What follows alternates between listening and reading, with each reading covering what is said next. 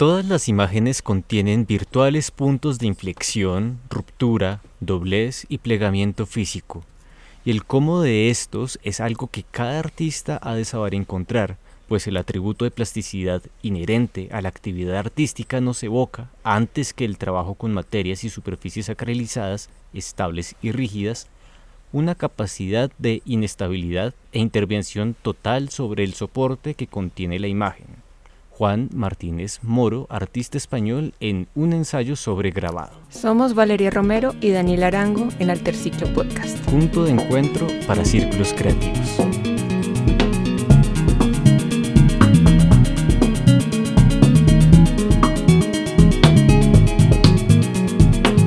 ¿Cómo despertar la sensibilidad ante realidades impalpables?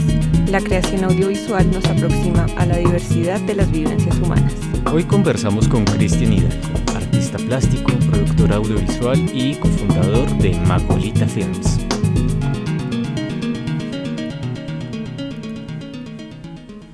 Hola, esto es Alterciclo Podcast, un espacio para conversar sobre cultura, arte, sus encuentros e intersecciones. Les habla Daniel Arango y estoy con Valeria Romero. Hola Dani, hola a todos los que nos escuchan.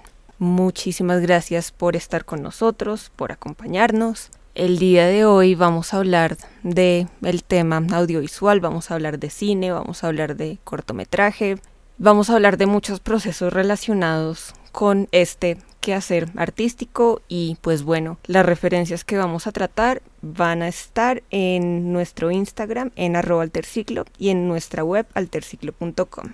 Entonces, para ya entrar en materia, el día de hoy estamos con Cristian Hidalgo, productor audiovisual, cofundador de Magolita Films y artista plástico. Bienvenido, Cristian. Hola Dani, hola Valeria, muchísimas gracias por, por la invitación nuevamente. Siempre como muy contento de poder compartir con ustedes todos los espacios que, que, brinda el blog y bueno, en esta oportunidad grabando este primer podcast. Para mí es una nueva experiencia también y estoy muy muy contento de, de, poder compartir con ustedes esta charla. Bueno, nos encanta que debutes aquí en este espacio y en general en el mundo del podcast y pues para hacerte justicia también hemos de mencionar que ya has escrito dos artículos en alterciclo.com y pues que están disponibles para consulta de todas las personas que quieran conocer un poquito más allá de lo que nos has ofrecido y pues lo que nos ofrecerás en, este, en estos minutos de conversación. Sí, en el 2017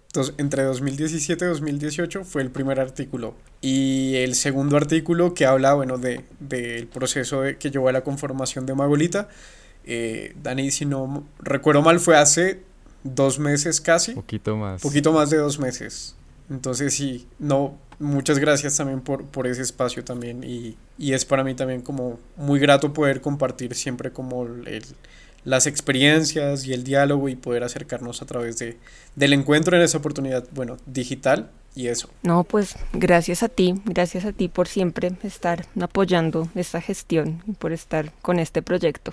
Y bueno, para empezar con el tema, queremos preguntarte cómo fue esa introducción al mundo audiovisual. ¿Por qué hacer cine? Bueno, esa es una pregunta que todavía sigue estando presente, o sea, nunca, nunca desaparece como...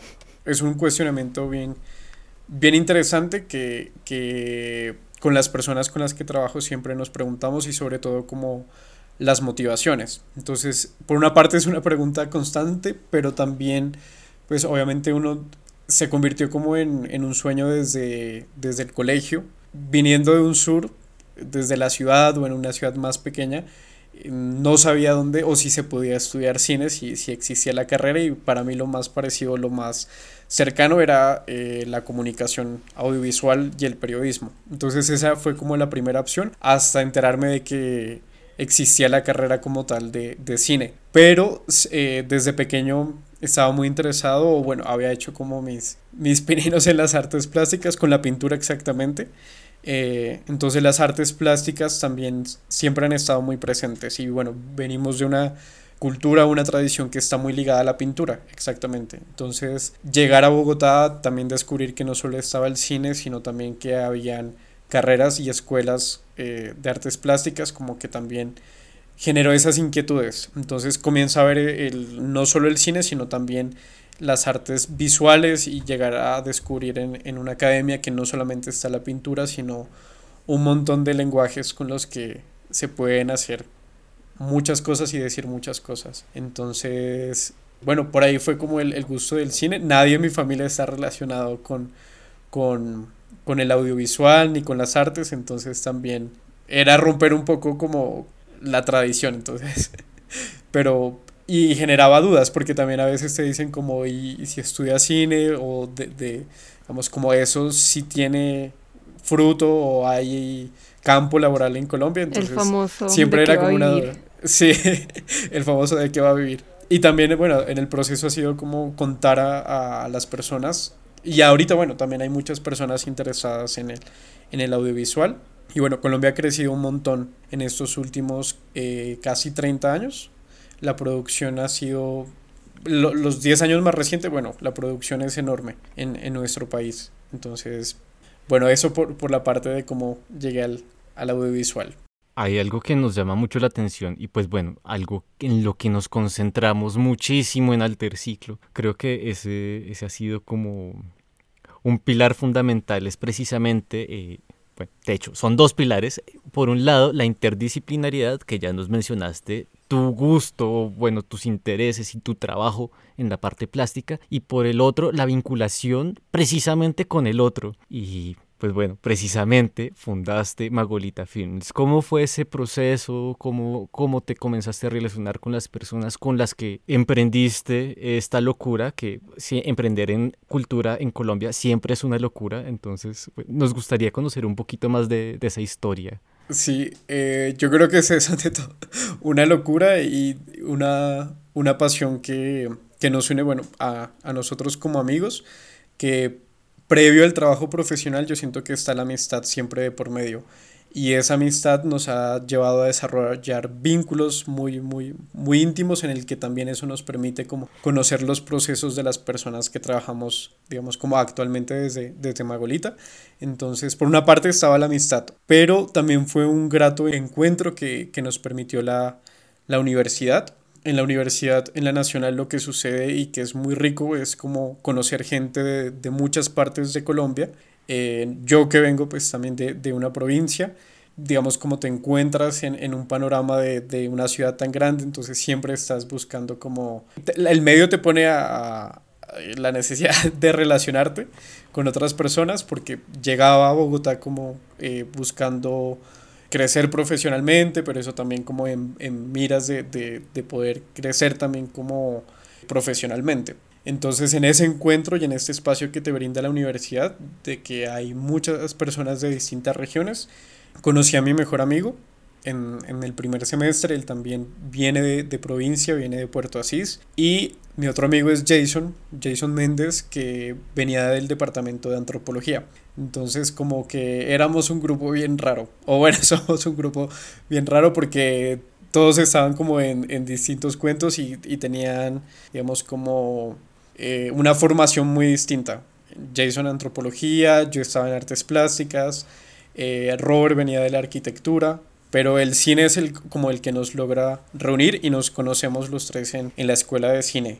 Y bueno, Magolita era como, primero yo siento como un parche de amigos y de, de compartir como la pasión por el cine, de ir a ver maratones, de ir a ver muchas películas en, en la cinemateca. Se funda en el, en el exactamente en, en, noviembre del 2020, o sea, el, el, año pasado. ¿Y este nuevo proyecto de Magolita Films, cómo surgió? ¿Qué enfoque tiene? ¿Qué han querido hacer? ¿Cómo, pues, cómo empezó todo esto? Eh, yo, yo, siento que fue consecuencia del tiempo y consecuencia del, del, proceso, digamos, también como responde a muchas cosas orgánicas que se empezaron a dar a través de esa amistad, digamos, no solo estaba la amistad, sino que eh, el tipo de discusiones que teníamos estaban siempre articuladas o empezaban a articularse alrededor de unos ejes o de unos temas de, de interés común de, de, de, nosotros tres como, como amigos. Entonces, venimos de un sur que ya implica ciertas cosas. El sur, de cierta manera, pues está desligado del centro en, en términos económicos y políticos. Entonces, hay como un gran cambio al, al llegar a Bogotá porque, bueno, nuestra zona por una parte ha sido golpeada muy muy fuerte por el conflicto que desprende unas complejidades en, en la cotidianidad. Entonces portábamos eso inconscientemente, sí, o sea, como que no llegamos a hablar de eso directamente, sino que los temas fueron surgiendo a través de las distintas acciones o de los distintos espacios que empezamos como a construir, que va desde la charla, de un tipo de películas que empezábamos a ver. Entonces, a partir de eso, digamos como de una forma orgánica, se empiezan a desprender temas sobre los que eran recurrentes, el tipo de relatos que escribíamos o el tipo de relatos con el que estábamos vinculados.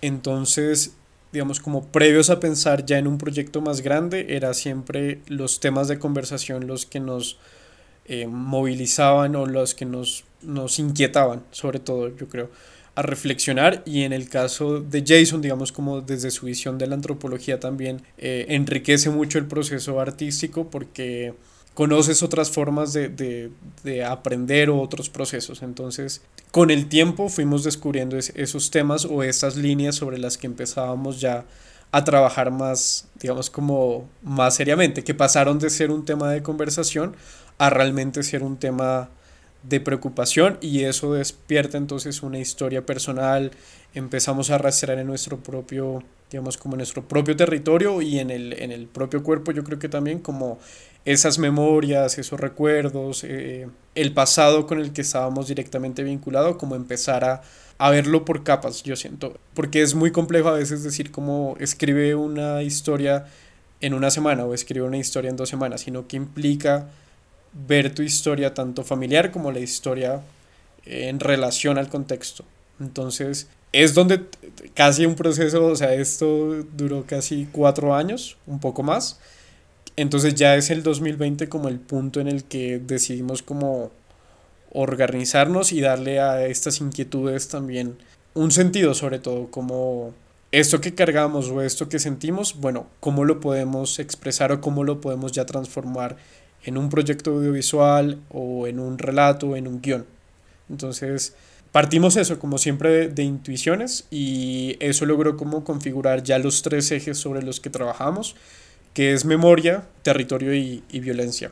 Ok, eh, hay como un tema que, bueno, no es como un tema, es una gran cualidad de, del audiovisual y es que tiene unos sistemas de representación con los que resonamos muchísimo porque no solamente por un lado es que se ve literalmente la imagen de aquello que nosotros realmente estamos viendo, sino que al mismo tiempo nosotros hemos crecido con imágenes en pantalla, por lo que tenemos una conexión directa con lo audiovisual. Entonces acá eh, como que la realidad y la ficción comienzan a, a mezclarse en aquellas personas que estamos viendo aquello a través de la pantalla y me surge la pregunta, ¿cómo está precisamente balanceada esa mezcla entre realidad y ficción entre lo que hacen en Magolita Films? Eh, Dani, lo que tú señalas es como lo más interesante que, que ahora todavía no, digamos, no lo cuestionamos o yo me lo cuestiono en el, en el proceso y en el proyecto como que actualmente desarrollo y escribo, he tenido como ese, ese punto de, de reflexión como porque el documental por una parte o lo que te enseñan académicamente es que el documental siempre tiene que estar o presentar la realidad de una forma más directa. Entonces siempre se relaciona a documental, verdad, o la ficción eh, no puede trabajarse así porque la ficción siempre se, se estructura y hay una puesta en escena en juego. Pero lo más interesante es cuando las dos cosas realidad y ficción empiezan a, entrecruzarse y actualmente hay como una corriente muy fuerte en el cine, yo siento que en el cine contemporáneo y en el cine nacional, de no solo presentar la realidad como es, sino que hay elementos que, te, que, que tú como autor empiezas a, a cuestionar o incluso a, digamos, como a romper y entrelazar. Entonces, porque yo la visión del autor está en ese juego o lo, o lo, que puede hacer el autor es como identificar los elementos que tiene de parte y parte, los elementos que le permite la realidad y los elementos que le permite la ficción. Entonces, lo más interesante es cuando tú reconoces esos elementos y empiezas a, a jugar con ellos o a, a, cruzarlos. Y ahí es donde nace como la, la visión o una postura diferente o singular sobre lo que vives. Siento que es una, una reflexión que se puede extender y que se puede, digamos, como eh, puede generar, yo siento como muchas tesis y puede convertirse en un proyecto, que es donde, ah, digamos, como independientemente del tema que, con el que trabajes, esa es como la, como la primera capa. Cómo, cómo o qué de la realidad puedo llevar a la ficción o qué de la ficción puedo trabajar en el, en el documental. Y actualmente hay muchos proyectos híbridos que son más interesantes y siempre están como en ese, en ese punto intermedio o se podría decir como en ese intersticio. Y tratando un poco este tema desde, pues digamos, desde una parte más práctica del hacer cine, a la hora de estar en, en un set de grabación, ¿cómo se puede hacer esto? ¿Cómo se pueden tomar esa, ese tipo de decisiones? Valeria, yo siento que son, es una pregunta bien, bien importante que también, digamos, como que despliega un montón de, de reflexiones, como el mismo hecho de la pregunta. ¿Por qué sucede en el audiovisual y sucede en el cine que uno pasa más tiempo escribiendo que, que, grabando, que filmando. Entonces se vincula la escritura como un proceso constante de, de, pensamiento y de reflexión que a la vez genera también cuestionamientos internos en el proceso mismo de la escritura porque uno dice como, ¿cómo puedo poner en palabras para, digamos, para hacerlo como proyecto, cómo puedo poner esta imagen eh, o esta sensación que yo tengo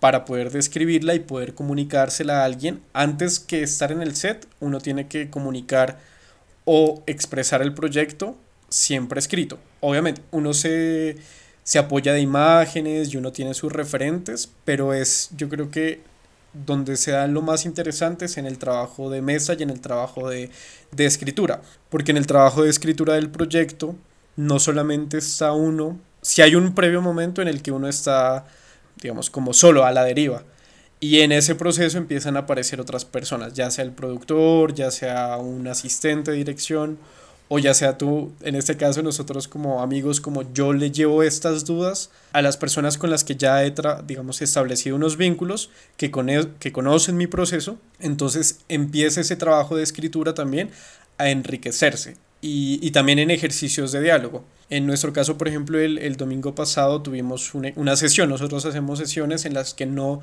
digamos, como que no presentamos el proyecto, sino que simplemente lo charlamos para que a través del diálogo, eso que tú no puedes expresar en, en las palabras, como que, ah, ya es mucho más claro ahora, ya sé entonces cómo decirlo en, en el texto. Y entonces de lo que estábamos hablando de la, digamos, como de esta hibridación y de los intersticios, se da en, en, digamos, a la hora de plantearlo como proyecto y se da en la escritura y se da también en los elementos que tú puedas disponer o que tú quieras traer. Por ejemplo, en el proceso de escritura también pienso en la dimensión sonora, pienso en la dimensión visual, que ya en el set ya sé cómo van a funcionar esos elementos. Claro, en el set hay otro montón de variables, pero ya es mucho más rico porque llevas un buen tiempo desarrollándolo, pensándolo, comunicándolo y dialogándolo con, con las otras personas. Yo quisiera rescatar esto que dijiste, bueno, como nota mental, lo rescato como nota mental porque me pareció maravilloso el hecho de dialogar cómo destraba los proyectos y las ideas para poderlos escribir. Y creo que pues yo que he tenido problemas para escribir últimamente porque no puedo conversar conmigo mismo pues pueda tomar nota eh, muy atenta. Pero bueno también sé que es en estos diálogos que han surgido proyectos que tienen entre manos y pues que me gustaría que nos conversaras más de ellos. Y también que pues nos hablaras un poquito más de Robert que es el director de el proyecto que tienen precisamente entre manos, El Olvido, y pues que no hay que olvidar en esta conversación. Robert dice, es un corto para no olvidar, El Olvido. No, em, y justamente el, el, Olvido, Robert tiene actualmente el, ese proyecto en desarrollo, como prontos a, a rodarlo, y siempre lo he dicho como se convierten en hijos, porque son hijos que duran un año, dos años, tres años en, en el proceso y justamente este domingo hablábamos, ¿será que este es el mejor método? Porque decíamos, uff, o sea, tú cargas con un proyecto tres o cuatro años, a veces más, y decíamos, no sé si en el esquema del mundo capitalista esto pues esté bien visto, pero bueno, es como el método que encontramos. Y justamente el domingo hablábamos en esta sesión que, que les comento como que decimos ya, o sea, es necesario es necesario hablar. Le digo, tengo dudas que no puedo resolver y quiero contártelas. Entonces, en el caso con Robert nos sucede eso, pues que es muy maravilloso, que es como pues la amistad de por medio, pero también esa, digamos, como que ya nos reconocemos en, en, en, digamos, como en los universos en los que viene pensando cada uno o en los universos que viene articulando cada uno. Y en el caso del olvido fue justamente un proceso que nace en el 2018, en un periodo en el que, que pudimos sentarnos en unas vacaciones a como una especie de, de autorresidencia. Entonces, como entre ver películas y charlar, como que fueron apareciendo esas primeras ideas y también el olvido surge de una noticia que él había visto en un periódico. Entonces había un, digamos, una imagen, una imagen en el periódico, pero también una imagen que se fija en la memoria de él, que era muy fuerte y a partir de eso empezó el desarrollo de, de este proyecto, que lo viene trabajando de, desde el 2018 y en ese proceso pues también se ha articulado a otros proyectos, entonces no es que sea como eh, independiente, sino que empieza a tejerse como un universo temático, pero también un universo de, de relatos interconectados entre ellos. Y en el caso de, del olvido, hay un interés también por, por jugar entre la, entre, yo siento, entre la forma documental, lo documental en el proceso que ha llevado a, a, desarrollar un casting, o sea, el, lo documental viene desde el casting, se articula con ciertos elementos visuales ya en el set, pero también hay un juego entre, eh, Robert lo ha clasificado como un realismo espiritual. Entonces, que tiene elementos del realismo mágico porque hay una visión también como casi fantástica y, casi metafísica del, del conflicto. Entonces, pues también es un proceso bien, bien interesante que, bueno, nos llevaría un buen rato a hablar y, bueno, si él también pudiera estar, como comentaría más pormenores de eso, pero sí, o sea, es, es cuestión de, de, procesos y también de, de, un proceso muy riguroso de escritura, porque si hay, si hay un tiempo muy considerable que ha dedicado a, escribir el proyecto y no solamente está el relato como tal, como funciona como guion, sino que empezaron a escribirse otros, la vida de cada uno de los personajes. Por ejemplo, para entender muchas cosas de este relato, fue importante para él escribir la vida de, de los otros personajes. Y en este momento, ¿este proyecto en qué estado está? ¿En qué parte del proceso? En este proceso, Valeria, estamos a dos meses y medio bueno, dos meses esperando que, que, todo marche muy bien, a dos meses de, de rodarlo. Definitivamente, eh, pues son temas complicados de tratar, pues la, la sola producción es complicadísima, el cine es una manifestación bastante costosa en términos de presupuesto y de tiempo. Pero algo que tienen ustedes en particular es eh, no tanto presupuestable, sería horrible pensarlo en esos términos, pero sí tiene unas implicaciones eh, sociales muy claras. ¿Cómo han abordado estas temáticas? ¿Cómo lo han abordado desde sus propias realidades? Eh, cómo, cómo están aterrizando no solamente el olvido, sino los otros proyectos con este interés que han manifestado, así no sea... a través de decir como vamos a hacer eh, cine sobre este, este, este tema, sino que lo, lo, han, lo han demostrado. Eh, precisamente es a través de la factura. Cuando tú hablas de, digamos, como el financiamiento, sí es un elemento bien, bien importante que determina muchas cosas, como qué tantos riesgos puedo tener, qué tantos elementos puedo incluir, eh, digamos, determina el tipo de... O sea, no, o sea, que, el, que el presupuesto no determina la calidad de la película, eso sí, o sea, eso es muy diferente, pero sí es un, un factor decisivo, lo hemos vivido como es como la, la, primera experiencia de a veces como decir, eh, no puedo hacer esto porque no tengo los recursos, pero también es como no limitarse, no limitarse a ello. Entonces, que ahí viene un poco también nuevamente como trayendo el tema de, de cómo puedo jugar con lo, lo, documental, siendo lo documental como un valor en potencia visual, narrativo, y eso digamos como que es como si fuera una tangente ante, ante los problemas eh, económicos que, que, puede implicar un proyecto audiovisual o pensando en, en, los esquemas de cine. Entonces es como que los recursos no me determinen el tipo de película que quiero hacer, sino que conozco la capacidad del lenguaje audiovisual y sé cómo articularlo eh, y cómo jugar con ello. No sé si directamente la pregunta era sobre el, sobre el presupuesto o sobre el, dinero. Yo me refería un poco más hacia lo social. no importa. Nos, nos, interesa conocer los pormenores de los proyectos, no, solo por el chisme, sino porque definitivamente eh, pues sabemos que todos estos procesos son eh, determinantes para cualquier emprendimiento cultural. Pero ya, por ejemplo, en el terreno de lo social, ¿cómo, ¿cómo, lo han abordado? ¿Cómo han hablado con comunidades? ¿Cómo han conectado precisamente esos diálogos con sus propias historias, teniendo en cuenta que pues, ustedes están como entre el filo, entre lo ficcional y, y, lo vivido? Definitivamente no están haciendo eh, cine fantástico sobre Barbie en, en unicornio, no, sino que están eh, aterrizados en un territorio muy específico, que es el territorio en el que han vivido y en el que han vivido sus eh, antecesores por muchos, mucho tiempo. A veces uno se, se cuestiona que es como complejo el término tipo de películas o el lo de término tipo, pero por una parte sí hay un nos liga directamente un territorio que pues es el, el en nuestro caso el sur de Colombia, que ya es un una ventaja en el sentido de que no soy un extraño, sino que soy una persona que, pertenece, por tanto, tenemos unos vínculos familiares que permite acceder de una forma más directa y más íntima con las comunidades que nos interesa trabajar. Ahí voy a hablar, bueno, específicamente del olvido y de un proceso que actualmente pues estoy desarrollando. En el caso del olvido, eh, se va a grabar en un territorio que queda hacia el norte de Nariño, en el municipio de Policarpa. Policarpa carga con un estigma incluso dentro del departamento de Nariño. Es un territorio mm, que, que la misma gente siente mucho temor estando dentro del mismo departamento.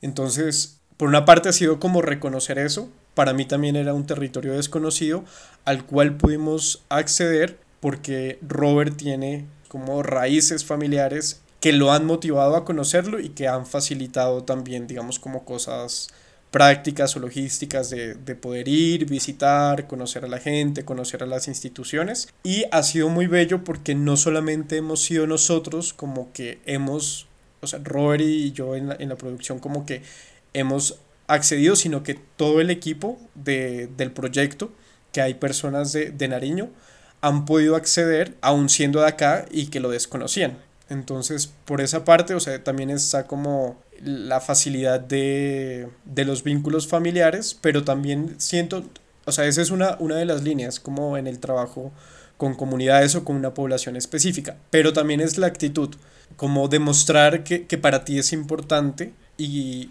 la gente lo identifica, que para ti es importante hacer esto, sea en Policarpa o sea en el caso del Putumayo o sea en cualquier región, la gente identifica que, que, que, tú lo haces de una manera muy sincera y muy honesta y que realmente te importa ese lugar. En mi caso, el proceso que desarrollo actualmente me vincula con la casa paterna, con mis abuelos, por, por el lado de mamá, pero pues, el, digamos, es mi abuelo el que, el que vive en ese territorio, eh, donde yo crecí, pero también ha sido importante como hacerles entender a las personas con las que quiero desarrollar este proyecto que ellos son importantes en primera instancia y que su memoria y las circunstancias que se vivieron, que están relacionadas con otro tipo de violencia, porque no es una, en este caso no es una violencia, digamos, no hay como una disputa por la tierra, sino hay, en este caso fue más una afectación a las casas y hubo, bueno, vivieron la violencia de manera explícita,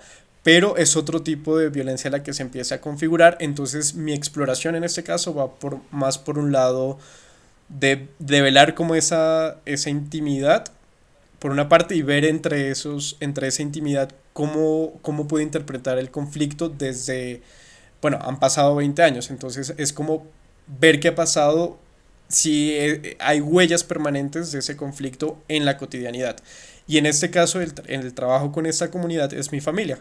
Entonces, yo les tengo que contar que para mí es muy importante hacer esta, este proyecto y ellos reconocen eso, entonces eso ya, ya establece un vínculo. O sea, por una parte hay mi necesidad, pero también les hago entender que ellos son importantes para este proyecto. Entonces le das la, le das la importancia al otro y que el otro termina de, de complementar el, el, el proceso. La siguiente pregunta que yo tengo va relacionada con ligar un poco todo esto que veníamos hablando, el enfoque social, como estos retos para llevar a cabo el proyecto, el tema de la plata y es en general que hablemos un poco del tema de la autogestión en proyectos de este tipo y los retos que conlleva hacerlos. Bastantes, bastantes retos porque que, pues ahí quiero como señalar algo también que, que nos ha cuestionado es a veces como pensar el proyecto en función de la institución. Es como quién, qué institución debe darme el aval para decir si está bien o está mal. O se hace o no se hace, que a veces, pues en nuestro contexto eso a veces es muy determinante porque es como, uf, tenía solamente como esta fuente de financiación que por lo general siempre son instituciones públicas, entonces siempre a veces dependes de, de, obviamente todos los proyectos son válidos, pero pues desafortunadamente no hay chance o no hay oportunidad para todos. Entonces eso, digamos, actualmente nos ha abierto como otro espacio de, de reflexión, que es como, bueno, si esta institución no me da los recursos o no, o, no gano esa convocatoria, entonces, ¿qué voy a hacer? Y a veces es, es positivo que te digan que no, digamos, ahora yo valoro más los, los no, porque a veces es como te permite, por una parte, darte el tiempo de, de, seguir en ese proceso de escritura. Entonces terminan de, de complementarse, desarrollarse, de hacerse mucho más sólidos en, en cuanto a, a lo que quieres decir. Eh, ya en términos prácticos, como los proyectos que decimos en este punto, ya digamos, sentimos que ya han logrado su, su, su nivel de financiación, como ya estamos listos para hacerlo, sí reconocemos la importancia de las instituciones porque pues es una fuente considerable que también tiene sus ventajas porque como no es una fuente privada no te limita a lo que tienes que decir, a lo que tiene que durar, a lo que sí puedes decir, a lo que no puedes decir. Entonces es como una paradoja. Entonces las, digamos, las instituciones públicas te permiten eso, no hay como esa limitante a nivel artístico, que de pronto te lo exigiría algo a nivel un poco más privado o canales o tipo de instituciones más privadas también siento que desde la producción o desde la gestión es muy importante establecer, hacer también como un mapeo de que no, a veces no todo es cuestión de dinero o de recursos económicos, sino que también es de, hay alguien que conoce a tal persona, entonces, y hay mucha gente, no sé, pues lo puedo contar aquí como las, esta semana nos, nos sucedió, estábamos en búsqueda de alguien que nos pueda ayudar para la construcción de una locación, y hay gente que tiene muchas ganas de hacer cosas y a veces no están siempre pensando en función del dinero como quieren hacer una película o quieren estar dentro de un proyecto. Entonces en este mapeo empezamos a establecer también como unas redes eh, que actualmente yo creo que también es muy válido en las reflexiones que tiene el arte contemporáneo y las prácticas artísticas en general, que es poder establecer redes de trabajo. Entonces, en nuestro caso, por una parte, tenemos la ventaja de que, digamos, estamos ligados a, este territorio y nuestras familias están acá. Entonces, eso permite como conocer muy bien, eh, no sé, ahí necesitamos a un maestro carpintero, necesitamos a alguien que tiene un carro que necesitamos, lo tiene y nos lo puede prestar sin problema para esta escena. Entonces empiezan a elaborar una red de, colaboraciones. Entonces a veces el, dinero no es determinante. ¿Qué sentido yo? Que yo digo, o en el caso de, mi proyecto actual, digo como sí se necesitan los recursos, pero entonces yo pienso para qué los voy a destinar, que es como lo más urgente, o que sin eso no se puede hacer. Entonces yo digo como, bueno, voy a buscar los recursos, no necesito el gran presupuesto, pero sé que con esto poquito el proyecto empieza a andar. Y se vincula esta red, o sea, aparte de, los, del recurso que tengo, poquito o mucho, empiezo a articular también paralelamente estas redes de, apoyo y uno se convierte en un, en un directorio. Entonces tengo el teléfono, no sucede ahorita en, el olvido, como tengo el teléfono de quien hace las ataúdes, tengo el teléfono de un entrenador de perros y mucha, entonces como es como desplegar un panorama de, de, muchas acciones y de muchas de muchos saberes también, porque uno se alimenta de esos otros saberes también de las personas. Y para el siguiente proyecto, entonces ya sé con quiénes puedo contar y con quiénes no. Entonces, eso ha sido como también que lo va dando el proceso y lo va dando la experiencia como ir abriendo este, este, esta red de, de apoyo y también uno reconoce, por ejemplo, en, nos sorprendió, por ejemplo, en el caso, es la primera vez que vamos a rodar como tal aquí en, en Ariño y hay un montón de gente que ya tiene unos conocimientos técnicos que desconocíamos y a veces unos, incluso uno llega a, a infravalorar como lo propio. Entonces eso también nos ha dado como, bueno, ahora sí queremos hacer proyectos desde acá porque ya tenemos una red también colaborativa, una red de, de trabajo, también hay gente capacitada técnicamente para hacerlo, entonces eso te da mayores bases para poder seguir haciendo otros proyectos. Eso está buenísimo acá entre nosotros, entre nosotros tres, y así que se escuche bajito. Eh, no, entre todos los que estén escuchando este episodio, como chisme general de la universidad en la que estudiamos Cristian y yo, eh, los de mi carrera envidiaban muchísimo la capacidad de producción que tienen los de cine y televisión porque eh, definitivamente lidiar con estas cantidades tan impresionantes de presupuesto eh, nos aterraban. Presupuestos que se nos salían de nuestro rango porque nuestro rango era básicamente lo que había en el chute de basura. Sin embargo, sí es muy, muy estimulante el hecho de que pues, hayan personas tan comprometidas, que estén pensando en no solamente pues, en la parte de los recursos económicos, los pesos directamente, sino em, que estén conectando las comunidades y creo que este, este, esta, esta función de directorio humano me parece muy interesante porque es una forma en la que se demuestra que efectivamente hacer producciones de carácter cultural sí está tejiendo vínculos, que creo que es mi obsesión en la vida y, me parece preciosísimo esto. No sé, pues de todas maneras, sé que tienes unas necesidades económicas para los proyectos, entonces eh, inserta aquí tu, tu cuña de Baki. Mi, propaganda. mi cuña. No, bueno, y justamente, bueno, en, el, en este caso, Baki es como la primera experiencia que también tenemos con un crowdfunding. Entonces aprovecho para hacer la, la invitación.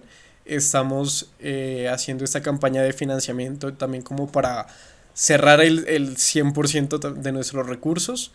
Eh, la campaña se encuentra en la plataforma de Baki y pueden escribir el olvido short film dentro de esta plataforma. Entonces no sé si dejamos la descripción o como el enlace directo. Ahí estará. Las personas que quieran aportar a esta campaña de financiación pueden hacerlo, lo encontrarán en nuestras referencias y pues claramente en nuestras publicaciones en Instagram y en redes sociales estaremos redireccionando los links a, a las cuentas de Magolita Films. Entonces... Listo.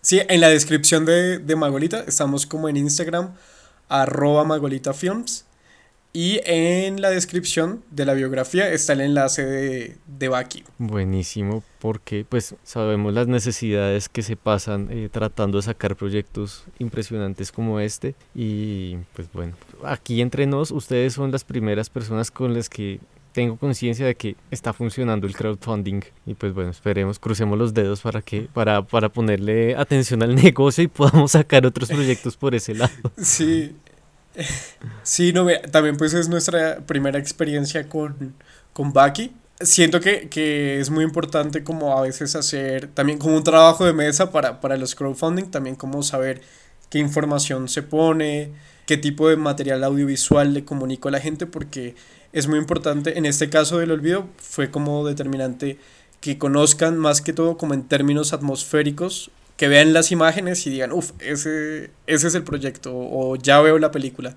Y también ha sido muy, muy chévere y muy importante la, también estas redes. Eh, ha habido amigos por fuera del país que lo han estado rotando, amigos de la vida, entonces que, que uno se encuentra y, digamos es como el, el, pequeño, la pequeña tarea de decirle, oye, ayúdame a compartirlo y eso ha hecho que, que también haya crecido el, el crowdfunding. Entonces eso, súper invitados a conocer ahí el, el proyecto y pues, si pueden apoyarnos, cualquier ayuda es muy muy valiosa para, para nosotros. Con esta conversación ya me va quedando como una pequeña conclusión sobre la importancia de un trabajo muy juicioso de planeación con todos estos procesos. Como lo dices, hasta la campaña para recoger fondos requiere, requiere una muy buena planeación. Total, totalmente. Para mí también es como conclusión de estos años y de este tiempo de trabajo, siento que es muy importante como dar tiempo a, a, uno a veces, uno se afana o a veces en la emoción de poder hacer algo,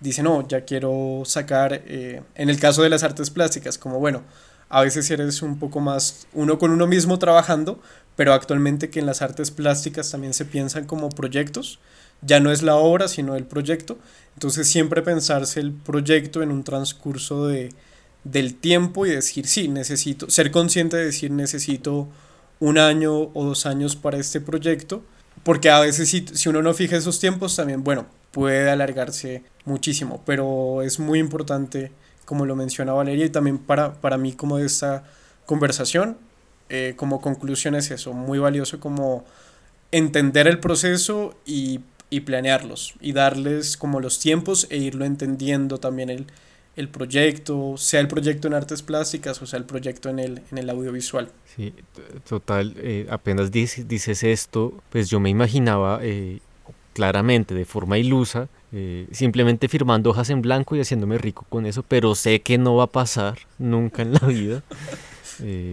Puede pasar. Ojalá pase, lo necesito.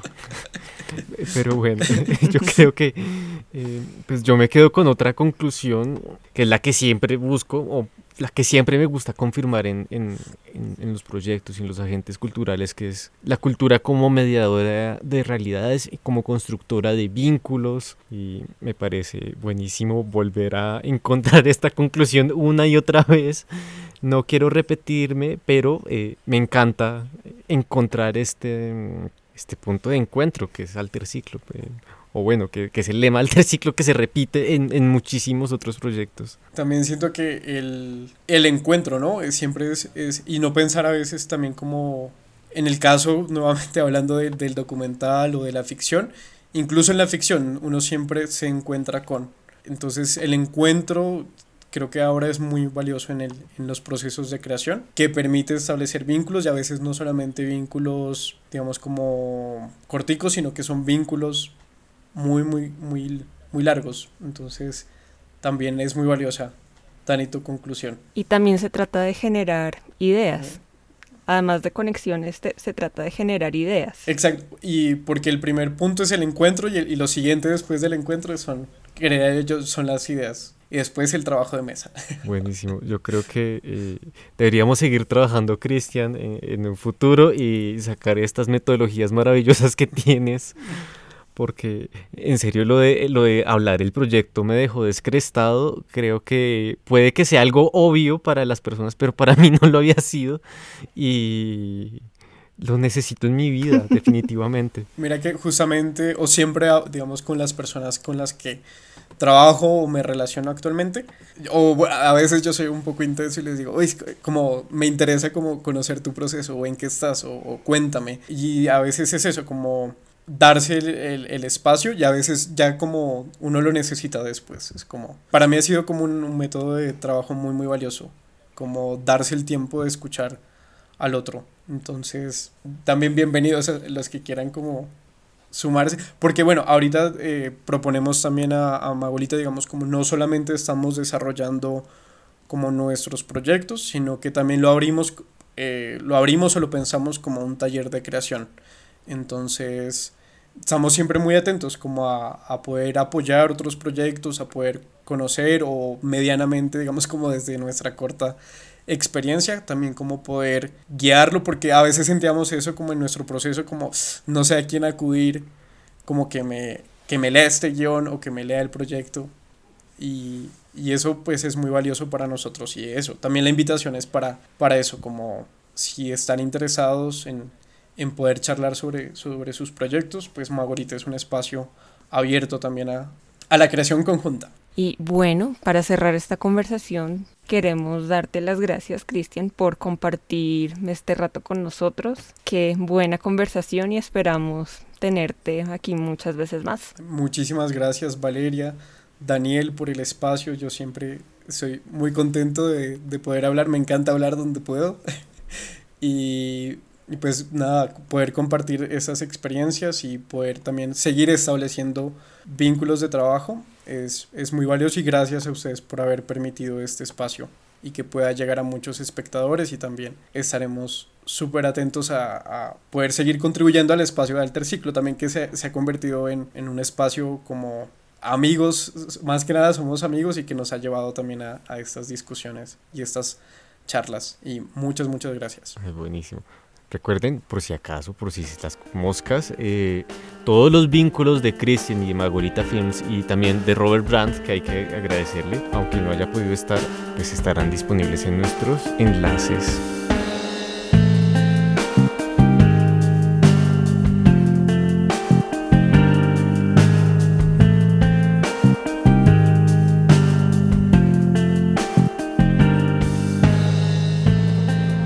Y para finalizar, I ti que nos has escuchado, ¿cómo atas imágenes para crear y descubrir los mundos a la vuelta de la esquina? Te agradecemos haber compartido con nosotros este rato de charla. Volvemos a encontrarnos en dos semanas. Este episodio está disponible en tu plataforma favorita. Si te gusta esta iniciativa, por favor, comparte y recomiéndanos con tus amigos. No solamente Alterciclo, sino Magolita Films. Puedes encontrarnos en Instagram, Facebook y Twitter como arroba alterciclo y leer nuestro blog alterciclo.com. No dudes en escribirnos. Esto es Alterciclo Podcast, punto de encuentro para círculos creativos.